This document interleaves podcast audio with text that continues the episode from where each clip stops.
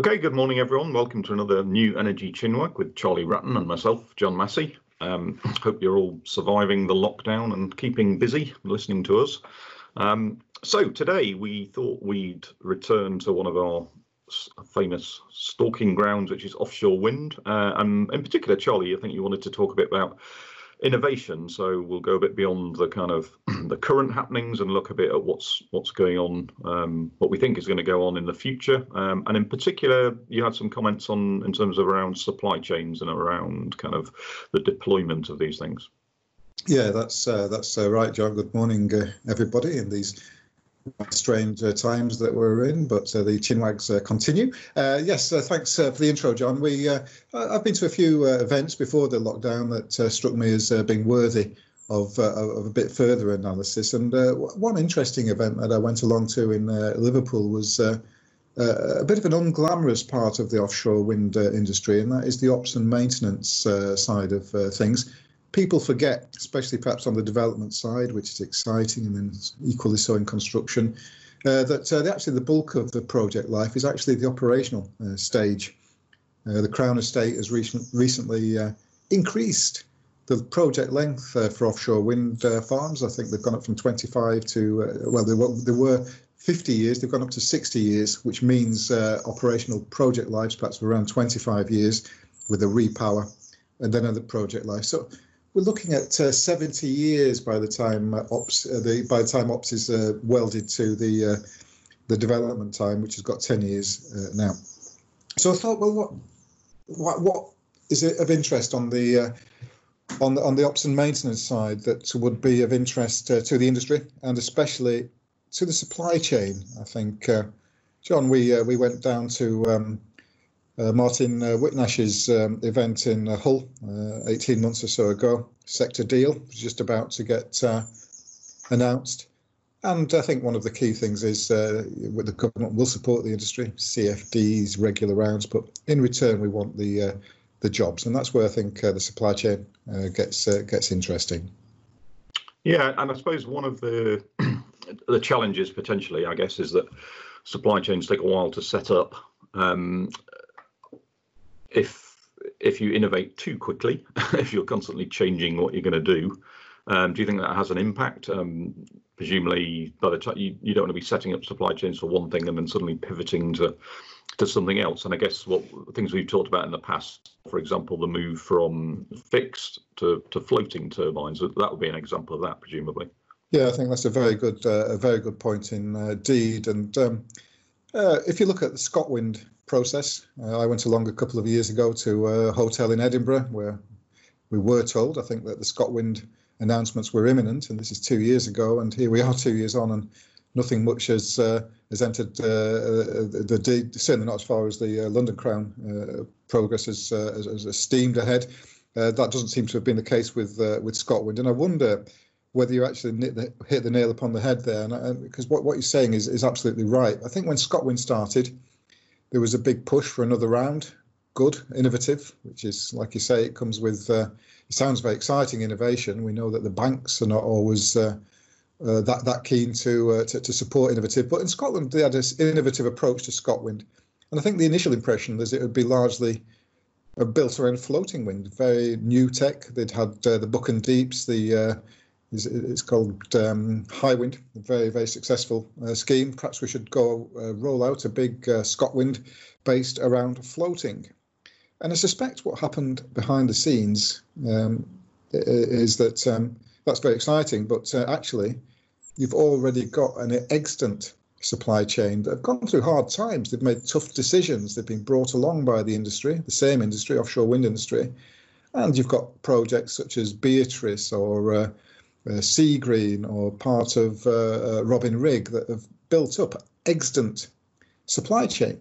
So the question would be that supply chain has brought with it jobs, it's brought with it regeneration of, uh, of certain ports, it's brought stakeholders along. So why, therefore, given that you might have spent a decade, they don't, as you just said, appear overnight, why then would you suddenly say, well, we're not doing that anymore? We're going to do floating wind instead. So mm. I, th- I, think I think that's a, a, a valid concern, and I, I wonder whether that, and especially a shift that dramatic. Um, I mean, obviously affects big chunks of it. I mean, there's obviously the foundation people building themselves. There's the people installing the foundations. There's there's stuff about the cabling. I mean, there'll be a whole. It's it's a massive shift. It's a big change. It's not like tweaking a few bits and pieces here and there. I guess. Uh, absolutely right, and fundamental as well. And there are other nuances that perhaps we can tease out as well, because if you do set up a factory or a yard, uh, building fixed foundations, that's a, a lot of steel. Mm. It's a lot of physical work. If you've got an engineering facility, uh, it's got access to the coast, and that can perhaps uh, save in, in, in times uh, tough times. And a contract like that, say you get a contract for 100 foundations, and these are massive structures, uh, oil and gas type size structures. A big contract like that can can make or break not just the company but the whole region. It can have um, they themselves have got a supply chain. They themselves have got uh, uh, people they interact with. And I think I think in uh, Scotland with um, the jacketed foundations that um, went along on, on the Beatrice, which was successfully deployed. I think the Beatrice Beatrice is a big success, but that's built with fixed jacketed foundation, mm. a lot of steel, a lot of big, big engineering. But if somebody then comes along and says, well, actually, the next generation of wind farms will not be like that. They're going to be um, using floating machines and, and, and, just to rub salt into the wind. Uh, we're actually not going to build them locally. We're going to uh, build them in Spain. We, are looking at a port, some north coast of Spain. And then what we'll do is we'll get a tug and we'll bring them in and, and switch them on. And uh, that message doesn't necessarily play uh, very well, especially when it's amplified by those that exit, built and said, well, hold on, we took the risk. We did exactly as you said. We've built an industry. Here it is. It's deployed. It's done successfully. It's done to time. It's done to budget. And now you're pushing us out of the way. What's what's going on? We're not happy.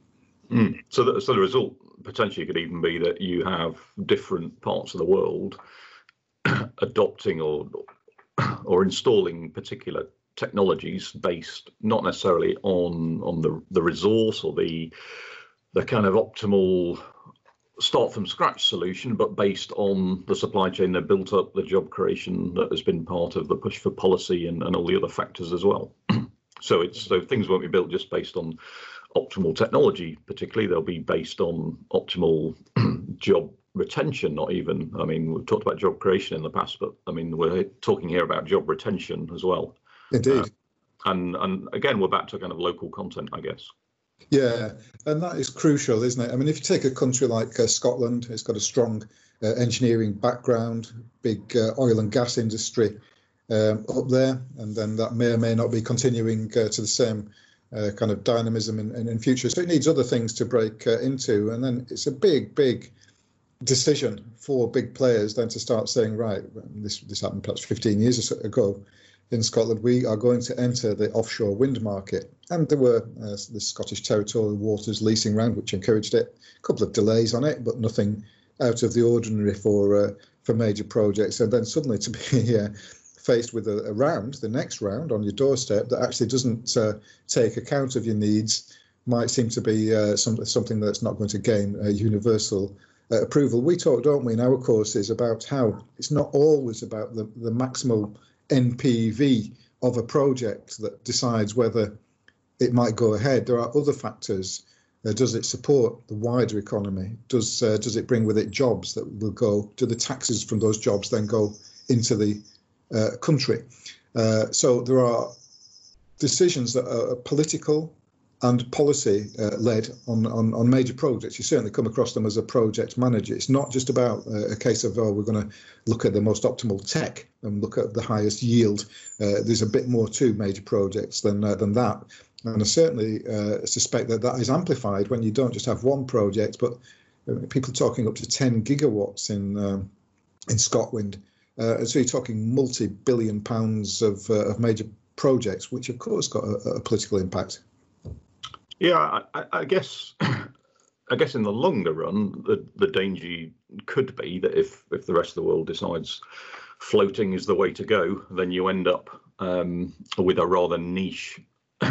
It might support jobs locally, but it doesn't support your export potential. It doesn't support your kind of knowledge service based um, sales potential. So there's there's going to be a balance there, I guess, between the kind of short-term local supply chain and then and then longer-term global trends and what's best in terms of general growth, um, uh, which again comes back to, I suppose, do you think competition from floating is going to feed into increased innovation from the fixed people as well? Yeah, uh, it's, it's, it's already happening. It's, it's funny how people learn from potential rivals, isn't it? Like onshore wind, which was started before offshore, and there's like learning from uh, offshore wind. So of course, fixed will learn from some of the tactics used by the uh, the floating industry. Some of it will be transferable. In the background, we've got things that we've talked about: the Internet of Things, the use of drones, the use of uh, testing of cables remotely. As much can be done remotely as we are working today remotely, a couple of hundred miles apart. We can put that into a 5G environment and say, well, we can stream a whole heap of very, very useful information that used to have people on the ground to do that. That's how you get cut the costs out, you cut the danger out. You don't need divers doing stuff that you can test with some pulse down a, a, a line. So innovation uh, from both onshore, offshore, floating, fixed is happening everywhere. And then there's synergies between them uh, themselves. As you indicated at the start, it's not always easy to track that. Sometimes it's uh, yes, we've got all this innovation. Why is not everybody? Well, people need training. People need comfort that it actually does deliver what it said to deliver. You need to perhaps try it on uh, on individual trials. And forgive the doorbell going. Uh, this is the reality of it. But uh, the um, there are trials that you could choose, or you could choose a specific project to innovate on, or you could produce a, a planning condition that might tease out the nuances people want to try and see uh, uh, forward looking LiDAR, for example, which was um, quite useful. It was used originally for birds. Uh, is actually quite useful for uh, get, getting advanced more than half hour in advance weather uh, information, and so then you can get a more accurate half hour fixed price for your uh, for electricity sales. Things happen unexpectedly as well. Uh, but the, the, the point I'm, I'm, making is it's such a dynamic market, so you never know at the start which trend is going to prevail. It wasn't obvious that offshore wind would be a success. It wasn't obvious that floating would work. It, uh, Hywind might not have delivered the success it has done. Uh, these these are easy afterwards, and you may say, well, why didn't I promote that innovation? But you don't know. So what you try and do is, I suppose, hedge a bit, and certainly Scotland, which has got very ambitious uh, uh climate goals and and, and political and, and job goals, make, wants to make sure it doesn't miss out on the nascent floating market. Uh, and of course, that's why it encouraged the original ScotWind, which was to be floating uh, based. I suppose it's it's got around that by perhaps increasing the figures, uh, rather than who knows what the original figures. It might have been four gigawatts. Where one one way around it is to increase. Look at your seabed and say, well, why why stick at four if we've got ten? And just it might might be a bit fanciful some of it, but it's a fast moving industry. So let's increase the amount of uh, of seabed on offer. Of course, that doesn't delight all existing stakeholders, but if you bring along the majors, the oil and gas majors, the incumbents, the fishermen, then you might have a chance. And of course, what, what I do suspect is that uh, it will be a much, much bigger um, uh, kind of uh, industry that the, the, the, next ScotWind round than was originally planned. And yeah, good, yeah.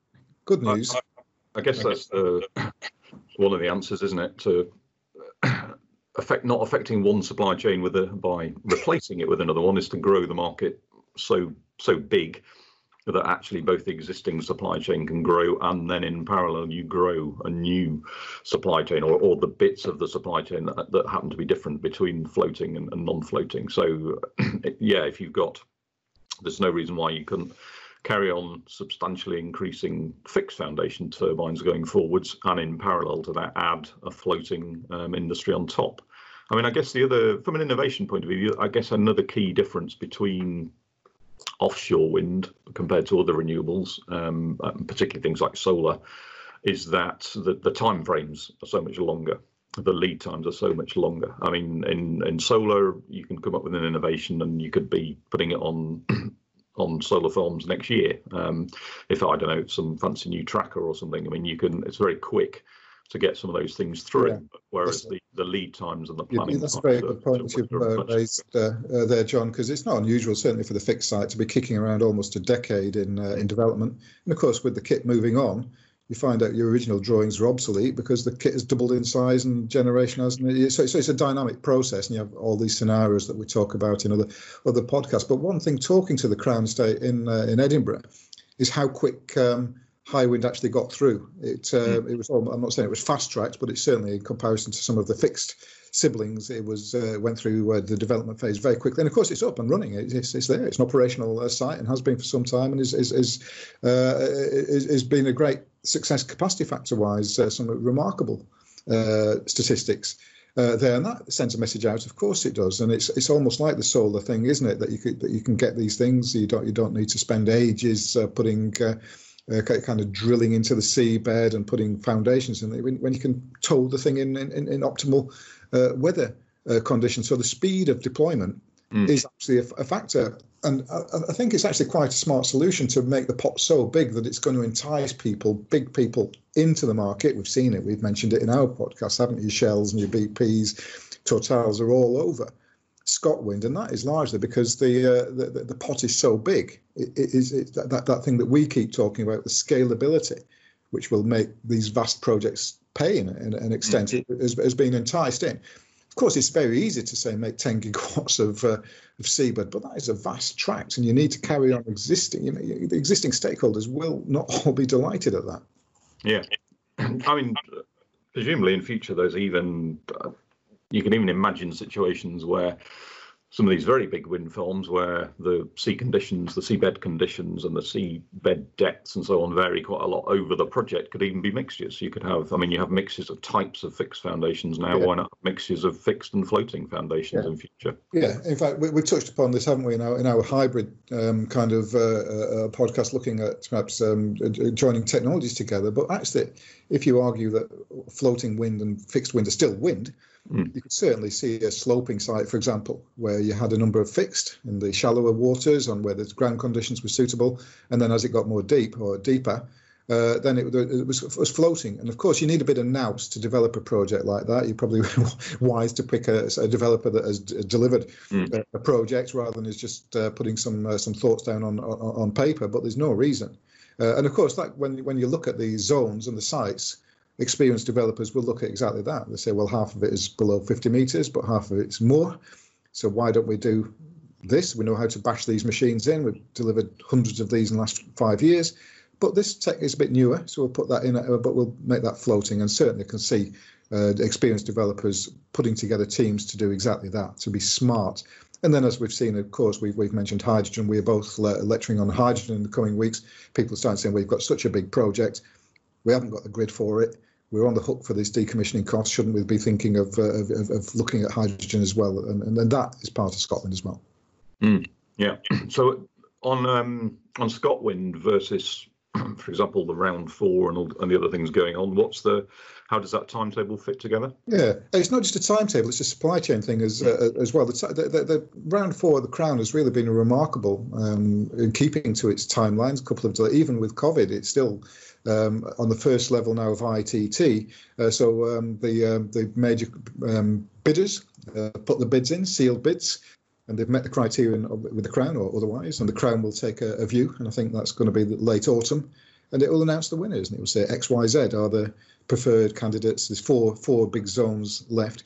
Bear in mind, it's largely fixed uh, Crown has knowingly, and yeah. I wondered whether it's uh, been uh, synthesising its thoughts with uh, with Scotland. New Scotland look at a bit more uh, floating and a little bit more innovation. We down south want these things in the ground. We want them built. We've got an existing um, supply chain. We'll continue to support that existing supply chain, and we know how to do it. So it's, uh, it's, it's been largely de-risked, and it's been further de-risked because some of the advanced studies have have gone, and that's gone to, to pretty much timetable we talked about future rounds at the start of this, and I think there's going to be a round every couple of years, which very, very quickly comes round. Um, and they've made a model that is replicable. So what happens here in round four, well, round five, round six, they're not going to be far behind. So if you fail on round four, well, it's not the end of the world. It might have been at one time. Well, we've got another bash. We've got another one coming up in uh, in, in, two years, and we're well suited. We've done all the work. We now let's uh, let's recycle it. Scotland's slightly different. It's uh, it's it's always been innovative. It's got a slightly different political uh, setup. Uh, and, and, uh, and right from the start, the Scotwind did have it had a number of scenarios they looked at. I remember in Edinburgh in a hotel looking at fanciful ideas perhaps uh, could offshore wind work with fish farms could it work with distilleries could hydrogen was in there are islands well suited a lot of islands off the coast of, uh, of scotland is there some particular support is there something that they could interact with Could it work with grid? And how would it work with the, the constrained grid? All of these were in, built in, baked in two, two and a half years ago. And now, perhaps through that rather smart tactic of increasing the pot to go for, you've kept your existing stakeholders happy. You've shown enough for the uh, the floating market, which might be global. You might find that the, in, in future the, the, the floating races ahead of, mm. uh, fixed uh, foundations. We don't know yet, but uh, at least by taking this approach, that hedge will have been put in place. And you might say, what a smart move uh, that was by the Scots. They anticipated this. They've encouraged uh, Buchan and Deeps and, and, and, and Hywind, and it's worked well. And uh, now Tampen has been built out with the same people, and because of that, Scots Scots have helped drive the industry forward for floating. Yeah, I mean, it'd be interesting to see. Um, I mean, I I would imagine, and as far as I'm aware, the well, certainly worldwide, the current offshore wind projects are all fixed because that's what people know about, um, and that's what's proven. yeah, the, bank, the, banks like it. They're bankable. It's mature. The costs come down. So and also, else, yeah. people start in the in the easiest places, and the easiest places are going to be closer to shore, where the cable lengths are shorter, and, and everything else is just is just easier. Um, so yeah, I, I think regardless of floating, there'll still be a big big growth market for fixed along the way. Um, so floating certainly further off in terms of large commercial um, projects, um, and it'll be there'll be certain countries that lead it, um, and I guess then strategically you're taking a view as to to what extent um, you want to be part of that, what to what extent you can compete with that, and to what extent you you specialise in in one or the other. But but certainly, I mean, we've got waters which are are suitable for both, um, and a lot of waters and a lot of wind. So I'd imagine from a supply chain point of view and from the industrial strategy point of view, um, both will happen. Um, it'll be interesting to see with the industrial strategy whether there are kind of regular updates to that as well. I mean, yeah. producing one document is fine, but as as technology changes, as the world changes, I would imagine the that will have to get updated as well. Um, yeah. There are certainly mechanisms in there to measure progress as well. So again, it'll be interesting to see whether the, the progress, both from the government side and the industry side, are, are being met, the objectives. The um, I mean, it's interesting since we've been uh, going to these events how prevalent people from BEIS and the exporting uh, uh, element of uh, of the UK government is uh, is visible. Um, it's also interesting, obviously, that when uh, when when when this was the industrial strategy, the the sector deal at least was was mooted, it was going to be 30 gigs by 3030, and that's been raised.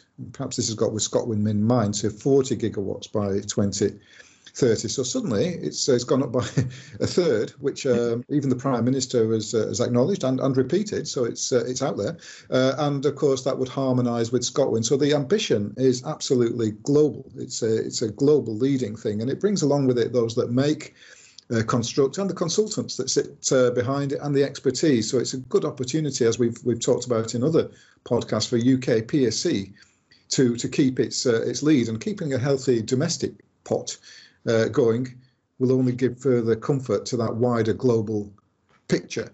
Um, innovation again. I mean, the innovation isn't just coming from um, from offshore wind. It's not just coming from floating offshore wind, but there are other sectors that we've touched upon. I mean, the Internet of Things, um, drones, hydrogen drones. Um, the, the, this, the, all of this comes in and it's perhaps tested on individual sites, and then perhaps it gets rolled out more widely. And of course, that will then bring the cost down and hmm. hopefully bring uh, bring bring uh, further entrance. Yeah, well, into, I mean, one of the reasons that the targets have gone up is that the costs have come down. Um, so when, and particularly the the change from subsidised to not needing subsidies makes a massive difference to how much you can you can deploy. Um, because obviously, when you're subsidising, the size of the the size of the capacity you build also then plays into how much money the taxpayer is going to have to um, throw at subsidising these things. As soon as you get to a position where they don't need subsidy, which was the the case for the last round, the round three um, CFD um, awards, then you, are not then limited by how much money you're throwing at it. You can you could have 100 gigawatts or 200 gigawatts or as many as much as people want to build. You're not you're then limited more by the the available seabed, um, the as you say the supply chain capability and that kind of stuff. The the idea this this kind of political barrier of how much subsidy do we have to throw at it kind of evaporates. So that so it's again it's a kind of virtuous circle in in that sense. The cheaper yeah. if you can innovate to make it cheaper, then you can make the market bigger, and if you make the market bigger, there's more then incentive for people to innovate. So that that that I mean, it's been a prime example of that working quite well. And it's also transmitted itself into uh, some of the big players. Um, uh, some of the previous rounds, they were utility driven. Uh, round four, certainly the oil and gas majors were uh, present weren't previously interested, but now the scale is so big, the costs are there, the technology is proven, they need to think about their future going forward. And now suddenly um, they're in it and they're becoming quite proactive in it. They're making some statements that you never would have thought oil and gas companies would have been making. I've worked for one for many years and you never would have thought they'd come out with stuff that they're now co- committing to stuff that you would have thought was, was almost like existential uh, uh, for them, and that is helping drive the industry along. And it's got a couple of unintended consequences also for the supply chain, because they'll have existing suppliers. Some of these oil and gas companies, 100 years in existence, they'll have companies that have worked comfortably with them perhaps for 100 years. And I think the message is, well, we've enjoyed working with you. You've been good partners. This is the way we are going. And um, I think the invitation is there. You can come along with us. Mm. It will no longer be. Uh, I guess. I guess one of the, the, one of the challenges potentially is, I mean, innovation generally is is driven by competition. It's driven by uh, people needing a differentiating factor between themselves and somebody else. Um, certainly, from a development point of view, one of the problems with offshore wind is that there are, it's so huge now. There are very few companies that are in a position to go anywhere near it. So, from from that sense, you could argue that from a developer point of view, there's actually there's not there's very few companies really competing um, in that space. So the, yeah. in that sense, what yeah. the innovation is going to have to come from the people supplying the smaller companies supplying um, those bigger companies. Yeah. Um, and there's obviously going to be a balance there between how much they're squeezed on on price for the stuff they already do, um, and then how easy it is for someone to come yes. along with a real out yeah, of this world disruptive innovation and get into that rather closed ecosystem in a way that again in, in other, yeah. other sectors like solar or electric cars or whatever um, it's potentially much easier to um, to come up with something kind of revolutionary and, and break in yeah.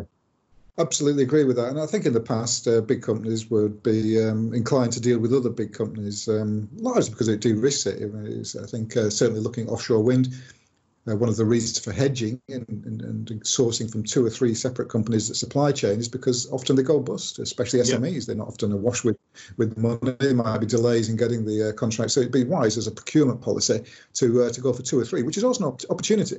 And I think part of the sector deal, one of the good things about it is look, don't just talk about engaging. Go out and do it and show us. In fact, if you don't do it, you're not going to get your uh, your consent. You're going to show us who you've talked to, when you've talked to, the values of contracts you've discussed, and uh, otherwise, uh, you don't even come with your uh, environmental assessment. We're not going to stamp it. Mm. so strange things have happened. Uh, events have been set up by the industry. This never used to happen. That the industry would reach out. You'd have a supply chain, a supply chain event. Companies, you know, you're making your widgets. Come along, have a cup of tea, coffee, a biscuit, and learn about the process. What portal do you need? What what quality control do you need? How do you become part of the uh, of the supply chain? And uh, that's gone extremely well. I've been to a number of them, and, and they're well attended by uh, industrials. Get it? They get the net zero mm.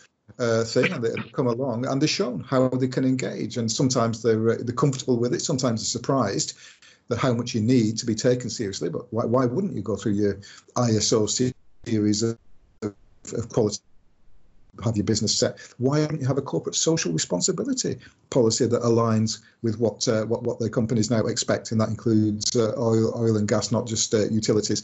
And if you're prepared, then you can enter, and the prize might be significant. Uh, and that is good. I did notice, given the current situation, I think it was Neart na Gaoithe that had some uh, um, supply chain events, and there was a, a, degree of comfort coming from the project. Look, we're committed to this; it will go ahead. This this pandemic will pass. I know it's having an effect, but we are committed to the project. And so, if you are a small or an SME thinking, "Oh, I was wanting to get involved in this industry, this exciting offshore wind, but now I'm a bit scared," it does give a message of comfort that, that this is, going to happen. It might just be slightly, yeah. might be slightly tweaked. Yeah, I mean, I, I would say from a small company point of view, the barriers to entry are quite high. yeah. Something like offshore wind, and then and I'd say the I guess the the other the other concern would be that the number of the number of customers is quite small. Yeah. Uh, so there there's a bit of risk there from the yeah. from the um, the SME side in terms of you might spend a long time developing something. Um, it's very hard. It's very hard to test it or to know whether it works, other than by going through one of these big companies. Um, and if you do get something that they want to buy, you've got very few buyers, so you're going to be you're going to be smashed down on price. Um, so it's again, even from the supply chain, I think one of the challenges for innovation is going to be the, the, the length of time it takes to go from an idea through to a, yeah to a, a, product and then also the the market the structure of the market um, and how secure you are then in terms of supplying that product going forwards. Yeah. Uh, you certainly need deep pockets. One snippet i learned from the uh, the crown estate um, buyers bidders day was that if you were thinking of getting involved in offshore wind you need 80, 80 million pounds in the bank uh, and it sounds a lot, but it's actually not. These things gobble through money, especially when they're in construction phase. A couple of vessels for a couple of days delayed, and any size company will uh, will feel the pain. Utilities for sure. Uh, certainly, if you're a small player, you need to be aware of that. Uh, and, and, and there's the feeling that um, I think there's a feeling now that yes, some of the things is it just going to be big companies, or perhaps people like the catapults can take some of the development pain and assist and partner with the SMEs. If they've got something truly innovative, then you've got uh, catapults will help you. Um, not got vast resourcing, but they do have the nous, and there will be some support there. And uh, all the people like it's like a one-stop shop for um, people. If if you are interested and your company does make widgets or some innovation, don't just think you're on your own. There are people to speak with. There is support available, not just catapults. There are others as uh, as well. There's the Carbon Trust and various other initiatives, and, and people that will guide you uh, through the process. And some of the SMEs think, oh, I need all of this tomorrow. I'm going to need all of this ISO accreditation. I'm going to need this. I'm going to need that document. And you don't always need everything up front. You will need it at some stage, but perhaps just have an informal chat, see what it's all about, and just see whether it's worth dipping your toe, if you like, into the mm. into the water. Uh, uh, uh, and and that, that was a good thing about the uh, the outreach sessions. And and they, there was a, a genuinely, I think, a collaborative um, uh, mindset uh, to them, and that is driven by the the, um, the policy. But the, that that was part of the uh, the, the industrial strategy and mm. fed into the the sector to, to yeah, deal. I mean, so it's the it's in the in, I mean it's in the interests of the industry to bring in small players from outside with good ideas. Um, but yeah, it'll be interesting to see how that how they strike that balance because on the one hand they're trying to squeeze every last pound out of the costs. Um, on the other hand, if they do that too much, um, that they squeeze out some of the innovation that could come along. Um, the, the, in the long run, they're not helping themselves. So it's, yeah. it's a tricky balance. Tricky yeah. balance. Yeah, certainly. Some of the supply chain questions at these events does indicate a degree of nervousness about that. You know, we've trained all these people to be mm. X, Y, Z, or to be uh, to be on vessels or to be divers, and then suddenly you come along with this new innovation that can do this remotely. And we've spent 10 years doing exactly what you asked for. Mm uh, and the reward of that is um, is as costs are driven out, we're driven out effectively. So I, th- I think that, that was one of the points uh, raised. The supply chain, SMEs particularly, they don't have vast amounts of money for R and D, and a decision for them is, is is, is crucial.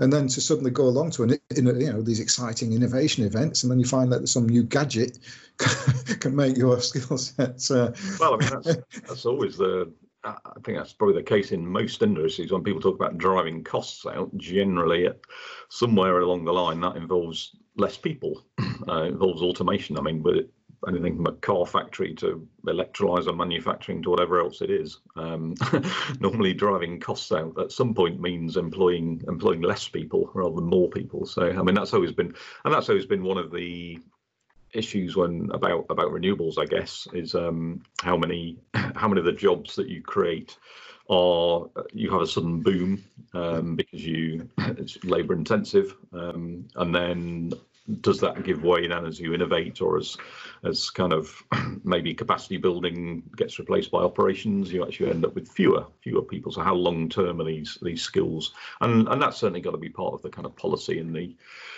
kind of strategy setting industrial strategy objective is to is to look at what jobs are long term rather than just um, short term jobs as well yeah and especially the case in Scotland, which has got a strong engineering tradition. They're not scared of major projects. They've got a big oil and gas industry, and they've got to be uh, uh movements on some of the decommissioning side of, uh, of that to various uh, degrees. But they're looking for it, it, to be sustainable.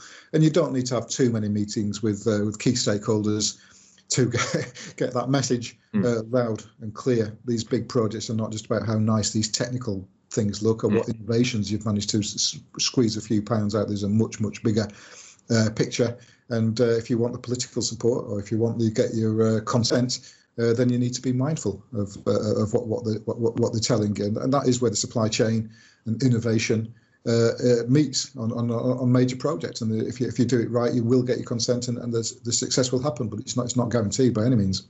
Mm-hmm. Yeah, I, and I mean, obviously the the other rather enormous elephant that will be in the room um, once the current situation dies down is is what the government decides to do policy wise in terms of restarting growth in terms of whether it's it is business as usual or whether it actually decides that some sectors have been harder hit than others, that some sectors it wants to favour over others, some sectors it wants to tax more than others. Um, there's potentially some quite big changes ahead in terms of how we navigate our way out of um, this whole the whole virus situation. Um, and you'd imagine that the clean tech sectors are going to be going to be favoured. I would I would think. Um, now, what I don't know and what I'd be interested to see, particularly with, I guess, with the the collapse in oil prices and so on, you might find that some of the supply chain in the oil sector has been hit quite hard. Um, so you might find that some of the SMEs that you wanted um, might be might have not enough to do in the oil sector. Potentially, you can transition them rather more quickly than you were going to otherwise over into oil and gas. So, I mean, it'd be interesting to see how how it it plays out in terms of both some of the downsides, I guess, in terms of project delays and so on, but also some of the upsides play out in terms of, of the politics and the economic recovery at the end of all this. Yeah, and uh, this, of course, is global. It's not just the, uh, UK. I think mm. obviously we've seen the uh, early signs of lobbying out there. I haven't seen a few articles going to have this uh, this bounce back, let's make sure it's done sustainably. Let's not just chuck the uh, 2050 uh, visions out um, out with it. So there we are. It's uh, it's um, supply chain is is vastly important. It's so important uh, politically, and it has been brought in. Strategies went out of fashion, didn't they, after the 1970s? But they're right back in there, and the supply chain and innovation are very much a part of that. But it's certainly not um, a binary. It's certainly not a clear cut way to go, and there's differences within the supply chains, as we've discussed, and uh, certainly whether there's downside to innovation for SMEs and, and, and supply chains as well as upsides. Mm, yeah. So, yeah. So I guess in summary, uh, it'll be interesting to see where the innovation comes from. It'll be interesting to see how how sustainable it is for the firms who are expecting to do the innovation, um, as opposed just to the company, the, the buyers who benefit from that innovation.